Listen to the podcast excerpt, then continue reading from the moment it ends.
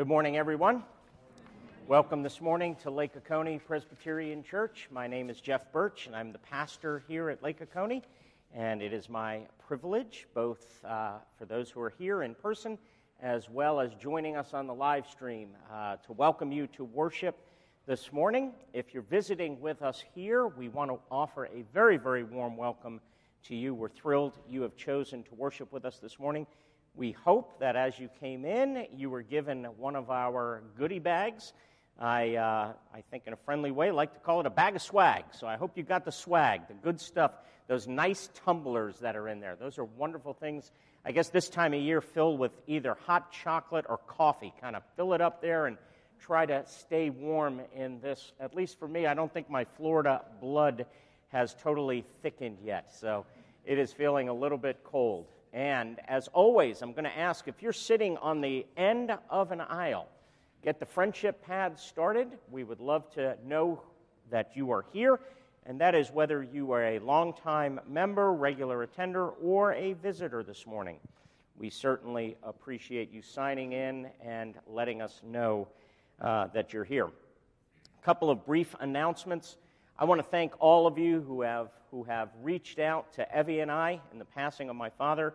We are grateful uh, for your kindness and your love, your prayers. We certainly ask your prayers this week as we'll be heading down after service today to go down to uh, Florida and be with family. So I'll be out of the office the better part of this week, but uh, Lord willing, intend to be here next Sunday. And so... Uh, If I make it through today and make it through the service and all that, my intention certainly is to be here. And this is a special service as our focus is on installing, uh, and I say installing, we're not going to be ordaining anyone. These are all men who've been elders or deacons before, but we're installing them later in the service to the office of elder and deacon. We've been sharing about Uh, kind of the emphasis we've been doing on uh, nursery. Tommy Evans will be outside again uh, by the sign-up sheet. If you are interested, we are, we're moving closer. I think we're almost halfway there to having as many volunteers that we'd only have to do it. You'd only have to be in there once every two months. So let's keep going, keep the push going. We really want this year to be a year where we are focusing on, and I want to make sure I say both of this, not just children, but children and youth. We want to really focus on our youth and children and families and have that be a major part of our culture here at Lake Oconee. So we appreciate doing that. So several other things you can note in your bulletins, uh, hopefully after the service, not during the sermon. I would really appreciate that. And so uh, as the prelude is played, let's focus our hearts on lifting up our hearts to the Lord in praise and in worship this morning.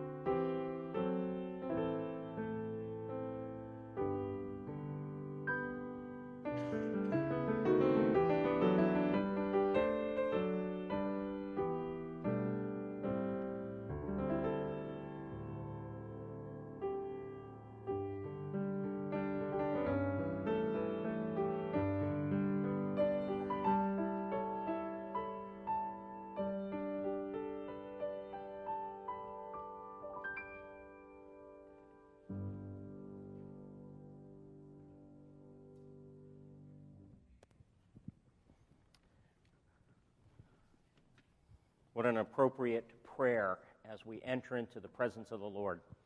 Open my eyes, Lord. I want to see Jesus. May that be our hearts as we exalt and praise the name of Jesus.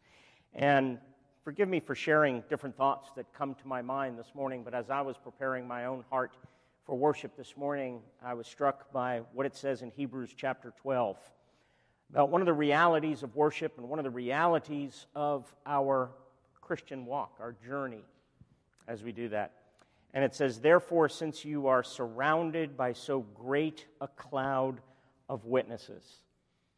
And I couldn't help but think that this will be the first Sunday for me that my father is part of that great cloud of witnesses that are there. The writer to the Hebrews is almost putting it like a sporting arena, cheering us on who are still, as I've been speaking about this kind of concept of the new Exodus, and where are we in our journey? No matter where we are, no matter what our age is, we are in the wilderness sojourning and traveling towards our promised land, towards the inheritance where God will say, I will wipe away every tear from their eyes. There will be no more mourning or crying or death or pain.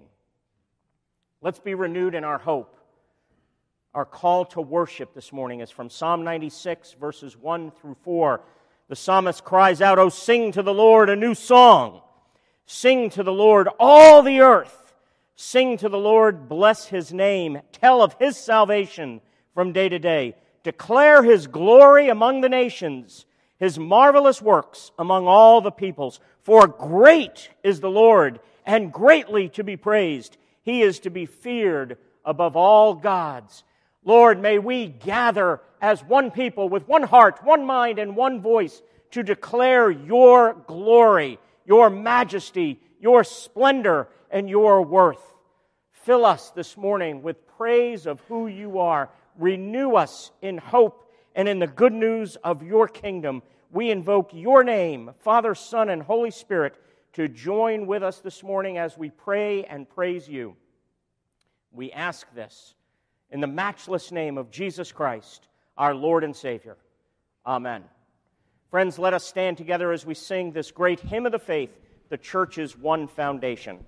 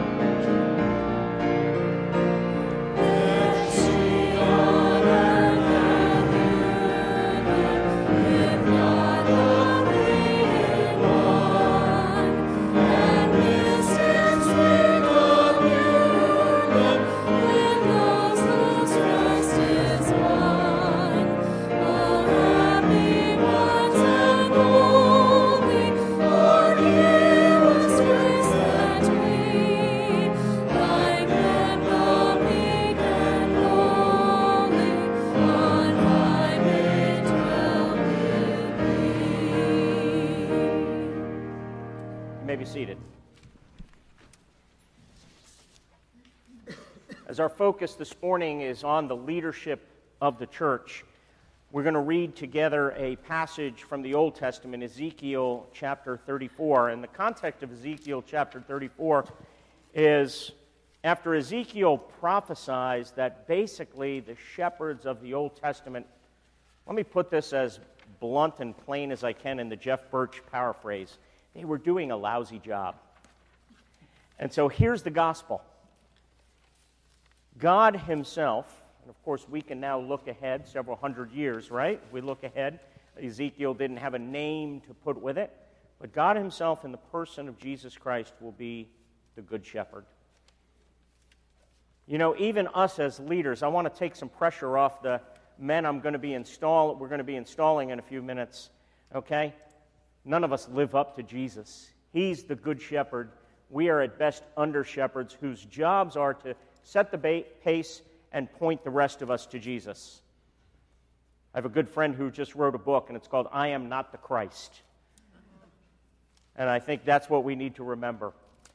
And Ezekiel thirty-four, I'm going to read from verses eleven to sixteen and then down in twenty-three and twenty-four, is Ezekiel's prophecy of how the Lord God himself will seek us out and be our shepherd.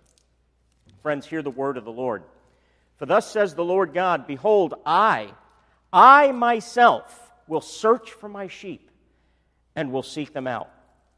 As a shepherd seeks out his flock when he is among his sheep that have been scattered, so will I seek out my sheep, and I will rescue them from all places where they have been scattered on a day of clouds and thick darkness. And I will bring them out from the peoples and gather them from the countries and will bring them into their own land, and I will feed them on the mountains of Israel, by the ravines, and in all the inhabited places of the country. I will feed them with good pasture, and on the mountain heights of Israel shall be their grazing land. There they shall lie down in good grazing land, and on rich pasture they shall feed on the mountains of Israel. I myself will be the shepherd of my sheep, and I myself will make them lie down, declares the Lord God.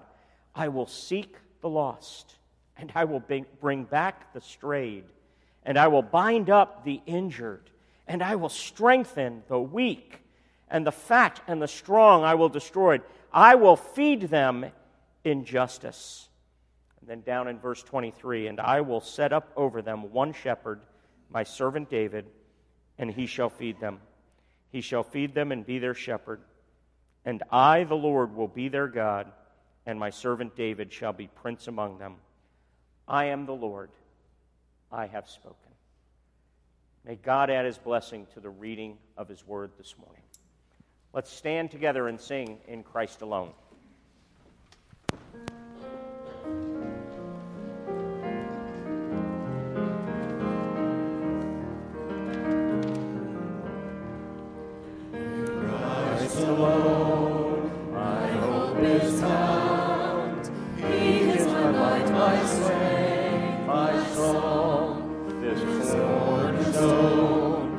Solid ground, burnt with the fiercest drought and storm. What heights of love, what depths of peace, when fears are still, when striving cease.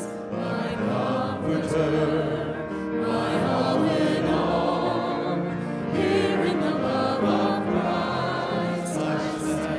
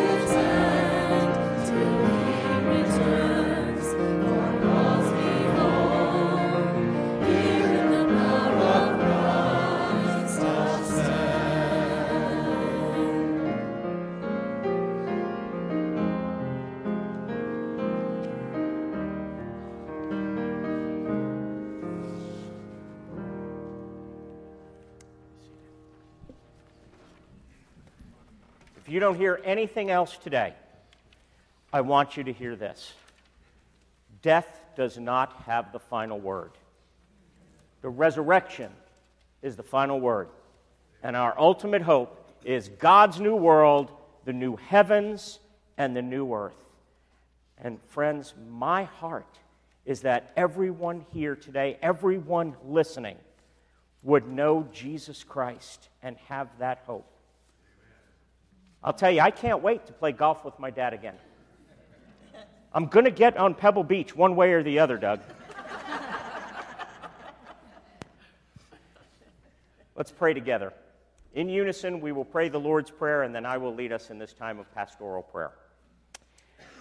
Our Father, who art in heaven, hallowed be thy name. Thy kingdom come, thy will be done, on earth as it is in heaven. Give us this day our daily bread, and forgive us our debts, as we forgive our debtors. And lead us not into temptation, but deliver us from evil. For thine is the kingdom, and the power, and the glory forever. Amen. Our Father who art in heaven, I thank you that you rule and that you reign, that you command our destiny, and that death does not have the final word over us, but resurrection is the final word. May your name be hallowed in everything we do and everything we say and all that we are. May our beings be more and more cultivated by your grace to love you with all our heart, with all our soul, with all our mind, and with all our strength. Father, we thank you for your abundant grace and your abundant mercy. And Father, this day we think about the leaders of the church. Thank you, Father, that you have so ordained and so chosen that you rule and you reign through leaders who are captured by your gospel, gripped by your grace. I pray for our elders and deacons, and I pray above our skill, above our common sense, above our competence, above our giftedness, would be a passion for Jesus Christ and the gospel, a love for people, and a desire to see your gospel known in our community. As we're going to look at your word this morning, may we consider our lives not of any value whatsoever unless we complete the task to which you've called us, the task of testifying to the grace, the gospel of the grace of God. So, Father, I pray for our leadership. I pray for the unity of the church. I thank you for your presence among us. I thank you for what you're doing here at Lake Oconee Presbyterian. And Father, as we pray thy kingdom come, I can't help but think of the other churches in this community. And I pray that you will bless them, that we would together have a corporate witness to your glory and to your kingdom. And so I think of Lakeside Baptist and Lake Point and Grace Fellowship and Lake Oconee Church and Lake Oconee Lutheran. I pray for their pastors, their leaders, and their people. And I pray that we would, with one voice, one heart, and one mind, as one church, make known the glorious riches of Jesus Christ. I ask your blessing on these churches as I ask your blessing on this particular congregation. And Father, I thank you so much that we have the opportunity to worship you, to be together as a family. You give us in so many forms our daily bread. You take care of us physically, feed us spiritually, nurture us emotionally, give us one another relationally. Lord, we bless you and pray that you would deliver us from all evil. For we acknowledge, Father, that yours is the kingdom, yours is the glory, yours is the power. We pray in Jesus' name. Amen.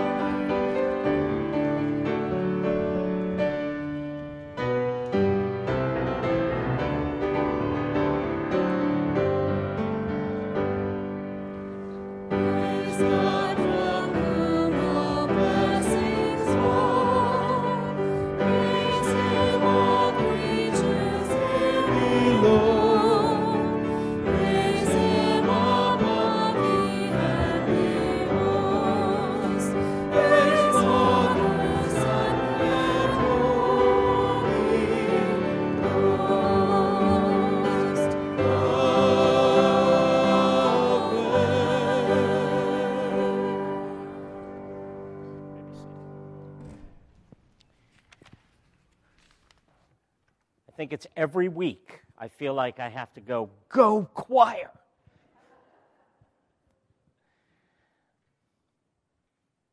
I don't know if I've shared this with you before, but at Evie's and I's wedding, uh, probably the most moving part for us was we sang as a congregation, How Great Thou Art. So I can still picture my dad as we worshiped the Lord together, singing, How Great Thou Art. So if I'm telling too many of these stories, please stop me. I'm just trying to hold it together and trusting the Lord as we do this. And you all are my family. And so we are doing this together. Let's pray as we approach God's Word. Father, thank you for your Scripture. All Scripture is breathed out by God and is useful for teaching, correcting, rebuking, and training in righteousness. So, Lord, we're not just hearing information about you, but you are revealing yourself to us. You are opening yourself up to us, and may we come under your word and receive it this morning. We pray in Jesus' name, amen. If you have Bibles, I would encourage you to turn in them to Acts chapter twenty. We are looking, just taking one week off our study of the book of Romans and looking at a text of Scripture that is um, appropriate to our installing leaders. And just to give you a little bit of context, since I've not been teaching on the book of Acts, just so you can put this here, Acts chapter twenty, Paul is on his third missionary journey. So here's Paul, and let me tie it in with Romans. What did he say? He is set apart for the gospel of God, to bring the obedience of faith to the Gentiles. So he's traveled around to all these various uh, cities, one of which is the city of Ephesus. And he's planted a church there. He established a church there, and now on his third missionary journey, as he's continuing his travels, he's about thirty miles to the south from the city of Ephesus, in a city by the name of Miletus, where he sent for the elders of the Ephesian church. And so he is about to, this is Paul's farewell, sermon, exhortation, whatever you want to put, to the leaders of the church of Ephesus. And as you will see, it's extremely relevant for our day as well. So friends, hear the word of God from Acts chapter twenty, beginning at verse seventeen. Now from Miletus he sent to Ephesus and called the elders of the church to come to him. And when they came to him, he said to them, You yourselves know how I lived among you the whole time from the first day that I set foot in Asia, serving the Lord with all humility and with tears and with trials that happened to me through the plots of the Jews, how I did not shrink from declaring to you anything that was profitable, and teaching you in public and from house to house, testifying both to Jews and to Greeks of repentance toward God and of faith in our Lord Jesus Christ. And now, behold, I am going to Jerusalem, constrained by the Spirit, not knowing what will happen to me there, except that the Holy Spirit testifies to me in every city that imprisonment and afflictions await me. But I do not account my life of any value, nor as precious to myself, if only I may finish my course and the ministry that I received from the Lord Jesus to testify to the gospel of the grace of God. And now, behold, I know that none of you among whom I have gone about proclaiming the kingdom will see my face again. Therefore, I testify to you this day that I am innocent of the blood of all, for I did not shrink from declaring to you the whole counsel of God. Pay careful attention to yourselves and to all the flock in which the Holy Spirit has made you overseers, to care for the church of God, which he obtained with his own blood. I know that after my departure, fierce wolves will come in among you, not sparing the flock. And from among your own selves will arise men speaking twisted things to draw away the disciples after them. Therefore be alert, remembering that for three years I did not cease night or day to admonish everyone with tears. And now I commend you to God and to the word of his grace, which is able to build you up and to give you the inheritance among all those who are sanctified. I coveted no one's silver or gold or apparel. You yourselves know that these hands ministered to my necessities and to those who are with me. In all things I have shown you that by working hard in this way, we must help the weak and remember the words of the Lord Jesus, how he himself said, it is more blessed to give than to receive. Friends, this is the word of the Lord. Leaders are change agents. They set the pace. Let me tell you something, in case you're thinking I'm just speaking to the four or five men who are going to be up here in just a few minutes, and the rest of you can go, great, a week off. I'm liking this text. I get to just sit back and relax. Jeff's speaking to the leaders. He's not... The tasks of leaders and the tasks of the people of God are exactly the same. Leaders, though, are called to set the pace. That's why it's only as far as the leaders go that the church will go. But we're all called to do the same things. So I'm going to speak a lot about shepherding this morning. Leaders set the pace. Whether you're an elder or a deacon, you set the pace in shepherding. But we're all called to shepherd one another, following the example of Jesus Christ. We shepherd each other in our families, in our workplaces. We're always caring and nurturing and proclaiming and testifying. So, I'm going to say it right at the out- outset, Charles Barkley was wrong. Remember what Charles Barkley said about thirty years ago? He said, I'm not a role model. Yes, y'all are role models. We are all called to be leaders, to have influence, to exercise influence in whatever our sphere is. Again, give you one more story about my father and stuff like that. There was never a question my father was the leader of our family. I had no doubts about that, and he liked to express his leadership in our family. Sometimes, uh, you know, I would tell him as I got older, yeah, Dad, uh, you're contributing to my therapy I'll need a little bit later, but, you know, you were a leader. So, like, I remember, and obviously our lives revolved around sports an awful lot. I mean, that's just what we did. He coached my baseball team, taught me to play golf, and he liked to watch when I played basketball. Okay, now it was not a, you know, you look at this, yes, I stopped growing at some point, so that, that came to an abrupt end. But I was a pretty good player and enjoyed play. And I'll never forget my dad sitting up in the stands, okay, leading. You you yourselves decide how effective he was. And I'd be dribbling the ball up or doing something because I was a point guard on the team, and all of a sudden I would hear this, reckless abandon, son, reckless abandon. Thanks, Dad. I'll invite my friends over for dinner, and, and we'll do that. Leaders are change agents.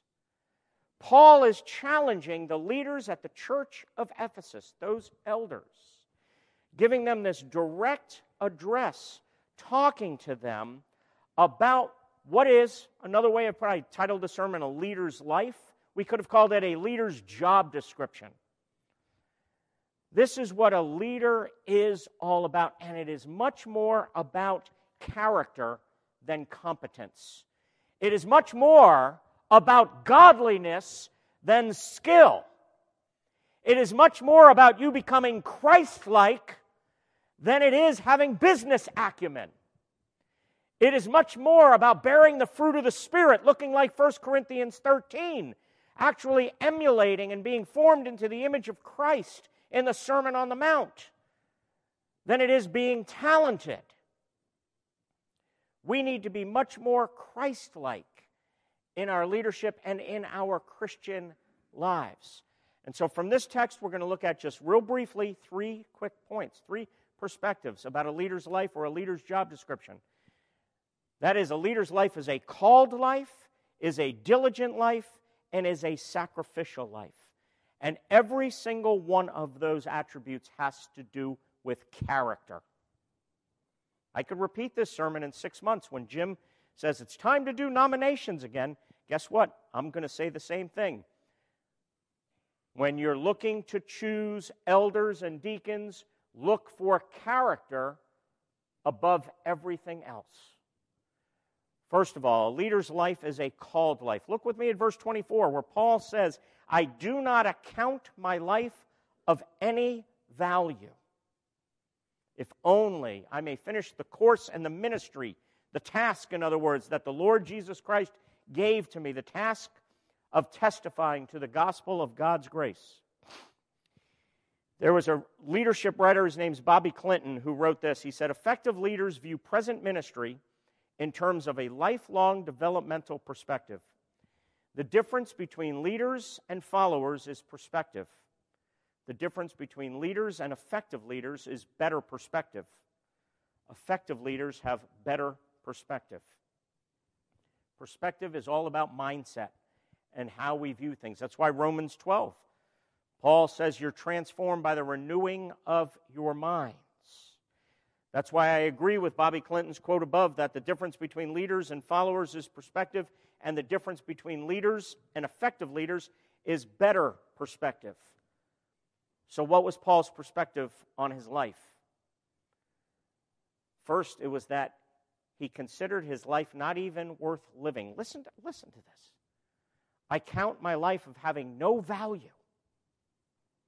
if I don't obey the call of God on my life. My life doesn't count for anything if I don't obey the call. His life was worth nothing to him. So the first part of his perspective is he's saying, my life is not my own. I'm not the determiner of my life. I don't decide and choose for myself. Yes, I make choices, but only under the call of God and the lordship of Jesus Christ. It's not that we put aside agency, but it's agency wrapped under the lordship of Jesus Christ. And the first part of the lordship of Jesus Christ is that I am not my own. First Corinthians six talks about that. We've been bought with a price. Our bodies are temples of the Holy Spirit. Then look at what he says. He says he was given a task by the Lord. Now remember what I said earlier. If you're not an elder or a deacon, you don't get to go, whew, glad I haven't been given this task. No, we've all been given the task. Elders and deacons set the pace. But we've all been given this task. Paul says, the task I was given was to testify to the gospel of God's grace. The entirety of our lives is an embodiment of the gospel, is a witness to the gospel, and a witness to the gospel of God's grace. That's verbally as we proclaim the gospel. That's non-verbally as we are communicating. Huh, I wonder what we are communicating sometimes to the world around us. See, his perspective is that he was given a task by the Lord, and his life is not worth nothing. His life was worth nothing if he didn't finish that task. And it's that perspective, the sense that he viewed his life under that umbrella of a calling, that gave him the energy and the passion, the determination, and even the perseverance. That's why he says, I know what's awaiting me. What's awaiting me is afflictions, imprisonments, rejection, betrayal, suffering. But it's okay because I've been given this call. Okay? Think about the athletes that we follow. Rumor has it, you could tell me later, is Tom Brady retiring or not retiring? Do we know yet? Have we figured out yet? Is he retiring? You know, it's kind of like loves me, loves me not, loves me, loves me not. Okay, is Tom Brady retiring? But what makes Tom Brady, as people say, the greatest of all time, the GOAT, as they call him? It's his passion. Across the board, everybody says it's his work ethic. It's his perspective. Listening, again, as I've been a sports fan all these years, listening to various videos of him talking, he talks about he has to be committed, get out of his comfort zone, his determination, and that's what gave him the drive, the energy. As a matter of fact, whether it's a Tom Brady, whether it's a Michael Jordan or whatever, most people say that what differentiates, because all of the athletes are spectacular athletes, they have incredible physical abilities, but what separates the good from the great to the absolute best is their energy and passion and drive. Listen to the Apostle Paul. And he says here the opposite See, I want you to think about this in light of the gospel. He's talking about testifying to the gospel of God's grace. The opposite of a called life is a driven life. He's not saying he's driven. He's saying he's called. This is highly relational. See, a called life is a free, liberated life, whereas the driven life is a stressful, anxious, insecure life. He has been gripped by the gospel of God's grace. Grace has taken over his soul. He's not performing. He's not being driven. He's not saying my life is worth nothing unless I accomplish these results. My life is worth nothing if I don't freely, in a liberated manner, with authority, with confidence, carry out the ministry that I've been given. The ministry simply of telling everybody the awesomeness of God's grace. See, I want us as a church to be a called church, to be gripped by grace, to be captivated by grace, to wake up in the morning and say, I can't believe I'm forgiven. It is absolutely mind-boggling that the God of the universe would accept me, that the God of the universe would look upon me with delight and favor. May that capture our souls. Second, if a leader's life is a called life, a leader's life is also a diligent life. Look with me at verse twenty-eight. Verse twenty-eight, he says, pay careful attention to yourselves and to the flock of which God has bought with his own blood. Now, this is really important. Pay careful attention also means keep watch, give oneself to, be diligent to do. The interesting thing about this is Paul says for them to keep watch over not just their own individual lives, but he says each other's lives. The word he uses there is yourselves. It is plural. We are to keep watch over ourselves first and then to the church as a whole. This is community. This is accountability. And I want you to notice the order here. It says, first, pay careful attention to yourselves. In other words, before you care for the church of God, you've got to be taking care of and watching over yourselves. Mark Stott led us in a wonderful adult Sunday school class where one of the topics was legalism. Okay, I'm going to speak directly to us as leaders. We better be holding each other accountable and keeping watch over ourselves that we don't become a self-righteous, legalistic church. Pay attention to ourselves because we all have that tendency. It's like gravity. If I jump, I'd probably get all of about a half inch off the ground, but guess what? I'm coming down to the ground. It's called gravity. I'm going to tell you right now, the gravity of your soul tends towards self-righteousness because that's the gravity of all of our lives, of all of our souls. So what does Paul say? He says, Ephesian elders, leaders, you're your own means of grace. Pay careful attention to yourselves. It's almost like Jesus said in the Sermon on the Mount, first take the plank out of your own eye, and then you will see clearly to remove the speck from your brother's eye. In other words, we all have two-by-fours in our own eyes.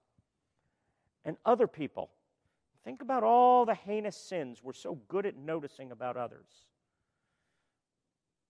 How quickly we can judge those caught in sexual sin or addiction or don't have a viewpoint we have or whatever it might be, how quick we are to remove specks. When we have a yacht, a boat, in our own eye. See, and this is also important for another reason. I want you to think about the influence that we have over those who follow us. See, this is an issue of spiritual authority. Who wants to follow someone whose basic deme- demeanor is, come be a Christian like I'm a Christian? That's not attractive at all. I can't tell you how many times, and to me, this is utterly, utterly tragic, that I've heard from Christians, from Christians, people in the churches I've pastored, that they would never share their deepest, darkest secrets with other Christians. They would much rather share something that they felt guilty about or ashamed of with a non-Christian than they would with a Christian. because they find Christians to be judgmental. Leadership is an issue of influence, and any influence is an issue of spiritual authority, and spiritual authority is an issue of character. Working on your character means owning your own stuff. It means looking inside at the plank. It's why David prayed, "Search me, O God, and know my heart. Test me." When was the last time we prayed that prayer? Test me, O God, and see if there is any grievous or offensive way in me, and lead me in the way everlasting. That's in Psalm one thirty-nine. So a leader's life is a diligent life. Lastly, look at the second half now of verse twenty-eight. A leader's life is a sacrificial life. We are overseers. Talks about pay attention to yourselves and to the flock. Okay, by flock, that means we are shepherds. Be shepherds of the church of God, which he bought with his own blood. Now, looking at Scripture, having Scripture interpret Scripture, we are to base our shepherding on Jesus' shepherding of us. John chapter ten says Jesus is the good shepherd. What are the characteristics of Jesus being our good shepherd? First of all, he knows his sheep. A shepherd knows his sheep. There was a man by the name of Douglas MacMillan who was a shepherd for years and then became a gospel minister. And he tells a number of stories in his exposition, a commentary he wrote. And he remembers one day, this particular story, where he was on a train with a friend of his who was also a shepherd.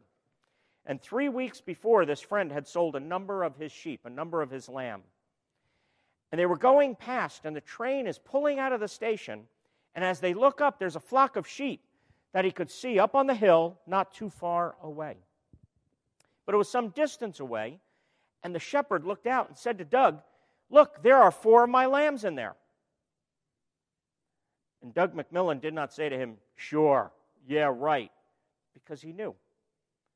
He knew that shepherds know their sheep. He could spot his four particular lambs in this entire flock. MacMillan himself in his commentary said that it was of the utmost importance when he would go out with his flock, when they started spreading out, that he would make eye contact with every single one. And so what he would do is he would go up on a ridge, which is fairly high up, so he could actually make eye contact with every single sheep in his flock. So whenever he would see a fox coming, which would happen quite often, he would watch, and when he saw the fox coming, he would whistle real loud, throw a rock to scare the fox off. And because he was real high up, he could see all the sheep, and he watched every sheep all the time. Now, why would a shepherd have to know a sheep like this and watch them like this? Because sheep are helpless animals. They are the most helpless of all the animals. And what is the point? Why is this metaphor, this image used? Because, friends, like it or not, and we're likened as sheep, we are helpless, spiritually dependent creatures, utterly unself-sufficient. We lack self-sufficiency. Jesus, as our good shepherd, knows that. But secondly, he also values the sheep. See, sheep are the most helpless of all animals, but they're also the most valuable of all animals. Because every sheep, every single part of the sheep was valuable. They were pound for pound the most valuable animal you could have. You had the wool, you had the skin, you had the meat. Every single part was of value.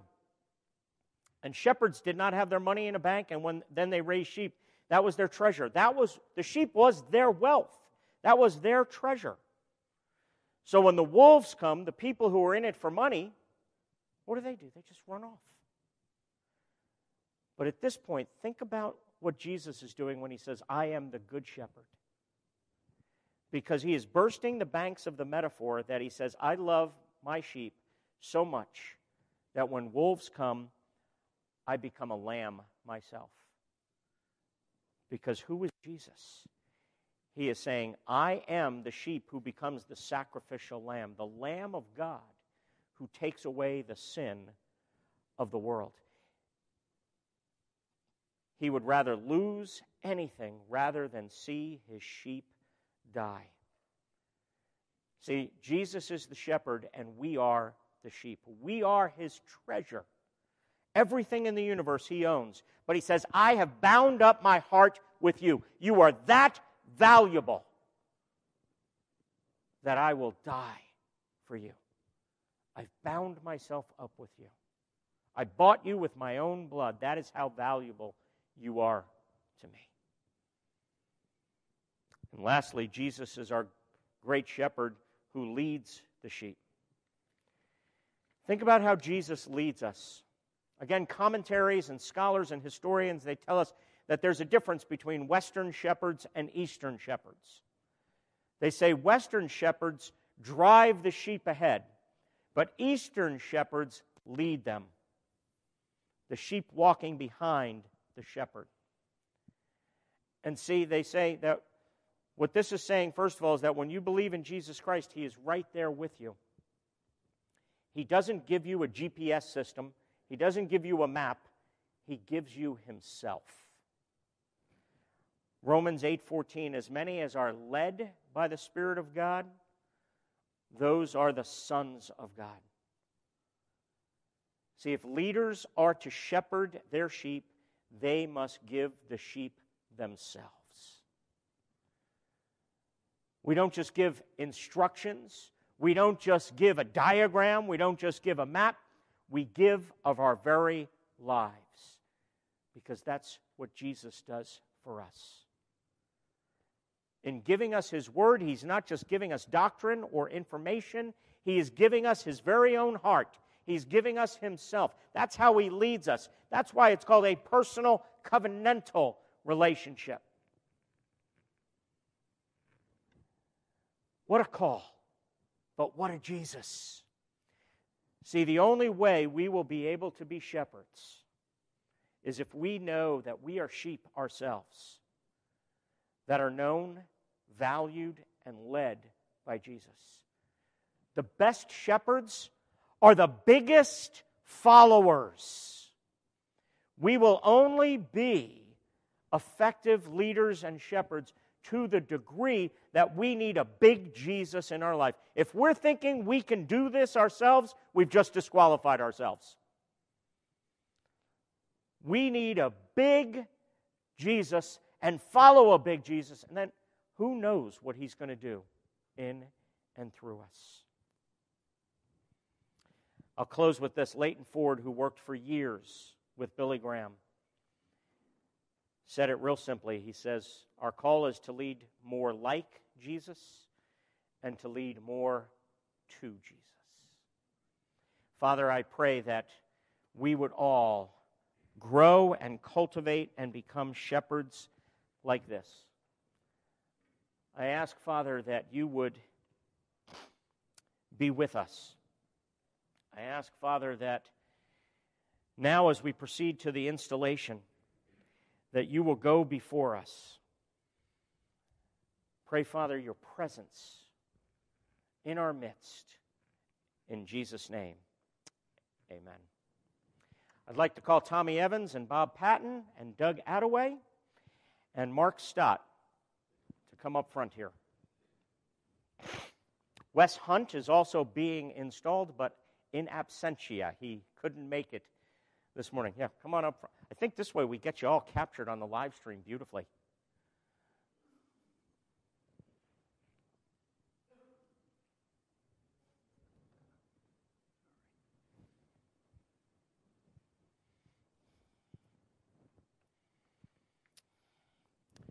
Doug and Mark are being installed to the office of deacon. And notice my language. All four of these men have already been ordained prior. So this is an installation, not an ordination. In the P C A, once you're ordained as elder and deacon, you're always ordained. But you serve in office, you come out of office, so you get reinstalled. Doug and Mark are being installed as deacon, which is a high office of mercy and service. The Greek word diakonos means servant. And Jesus is not only our great shepherd, he's our great deacon. He is the ultimate diakonos. As Jesus was speaking to his disciples, and they talked about, and I love this. This, this is, we're fallen men, guys, and we're in good company.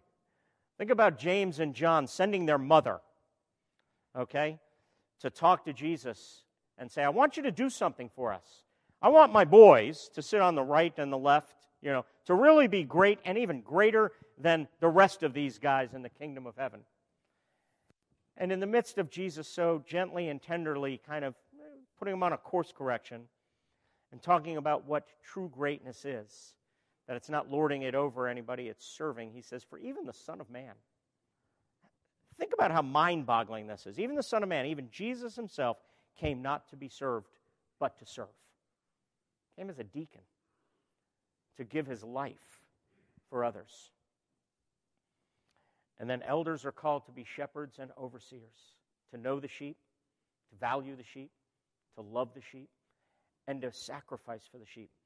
Bob and Tommy have both been ordained as elders and are being installed into that office this morning. So, men, I want to ask you these following questions for you to affirm and acknowledge in the presence of the congregation. Do you believe the Scriptures of the Old and New Testaments as originally given to be the inerrant Word of God, the only infallible rule of faith and practice? And do you sincerely receive and adopt the Confession of Faith and the Catechisms of this church as containing the system of doctrine taught in the Holy Scriptures? And do you further promise that if at any time you find yourself out of accord with any of the fundamentals of this system of doctrine, you will, on your own initiative, make known to your session the change which has taken place in your views since the assumption of this vow?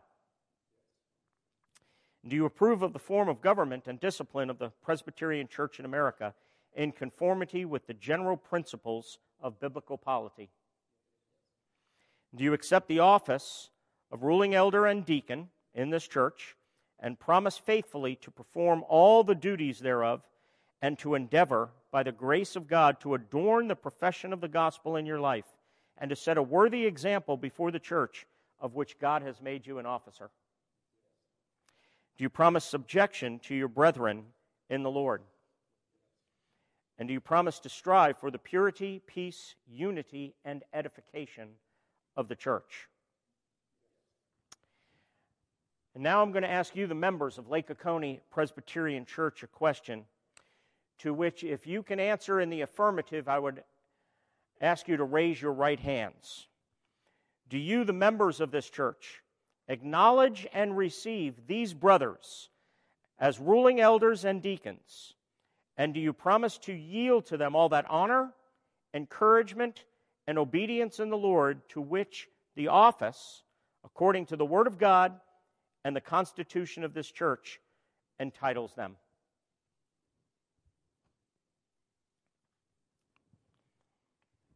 Let us pray.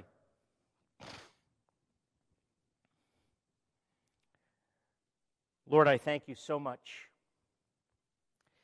for these men, for Mark and Bob and Tommy and Doug, and for Wes.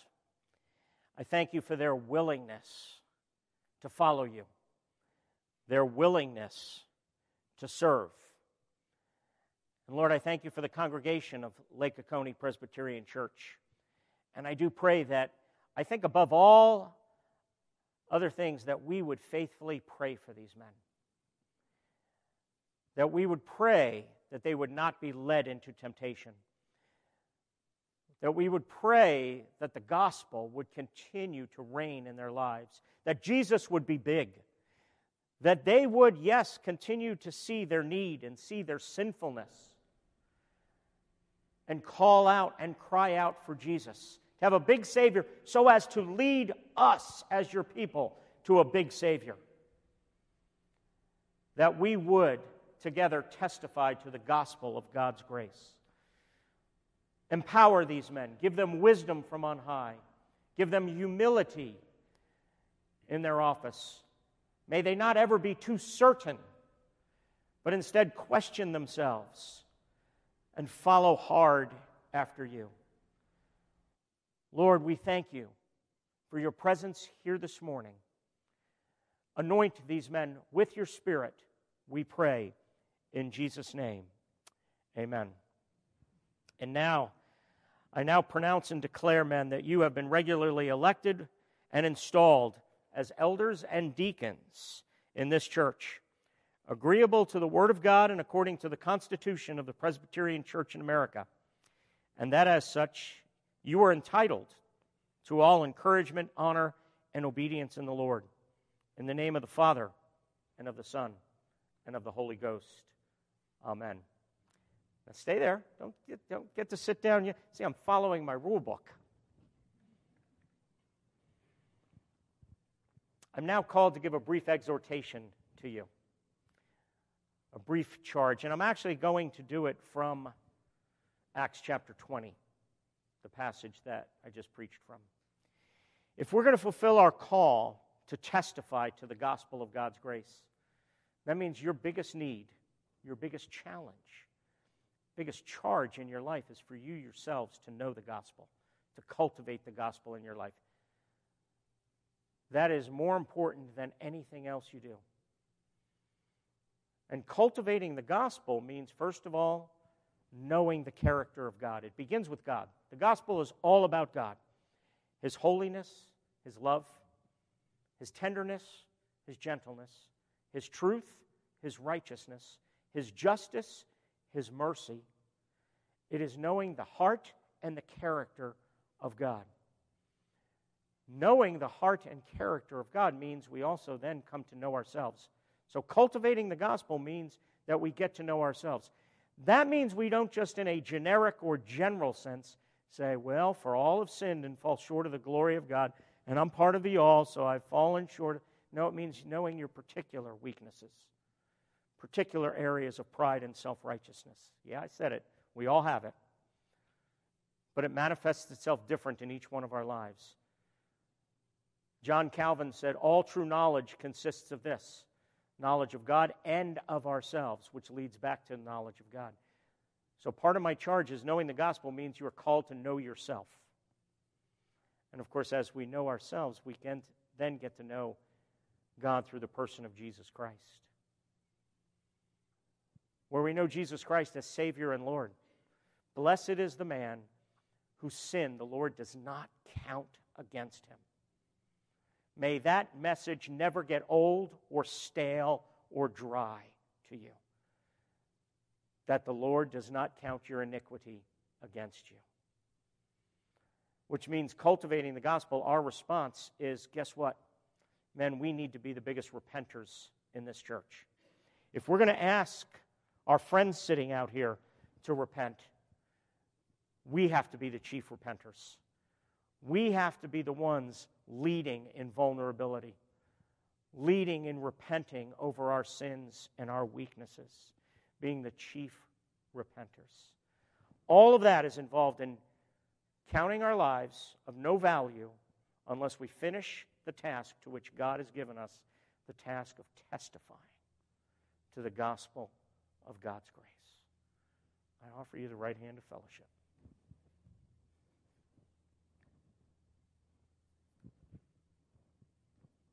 Blessings. Thank you.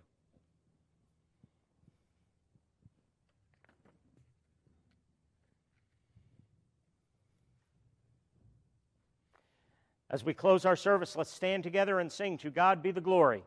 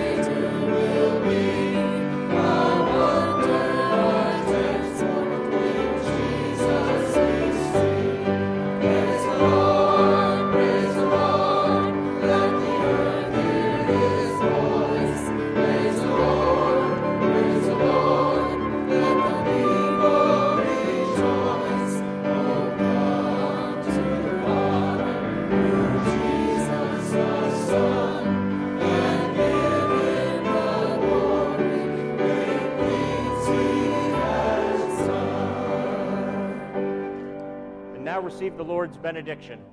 May the love of God the Father, the grace of the Lord Jesus Christ, and the fellowship of the Holy Spirit be with you now, this week, and forevermore. Amen.